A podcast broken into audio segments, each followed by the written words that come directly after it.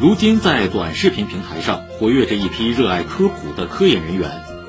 据文汇报报道。正在麻省理工学院物理系就读博士的九零后杜丽，在短视频平台上运用通俗易懂的方式，把深奥的物理现象掰开揉碎，通过语言辅助、动画模拟、生动故事等方式，使这些曾让人敬而远之的冷知识逐渐热起来。他认为，通过视频解读，拉近大众和这类知识之间的距离，本身也是科研道路上的特殊锤炼。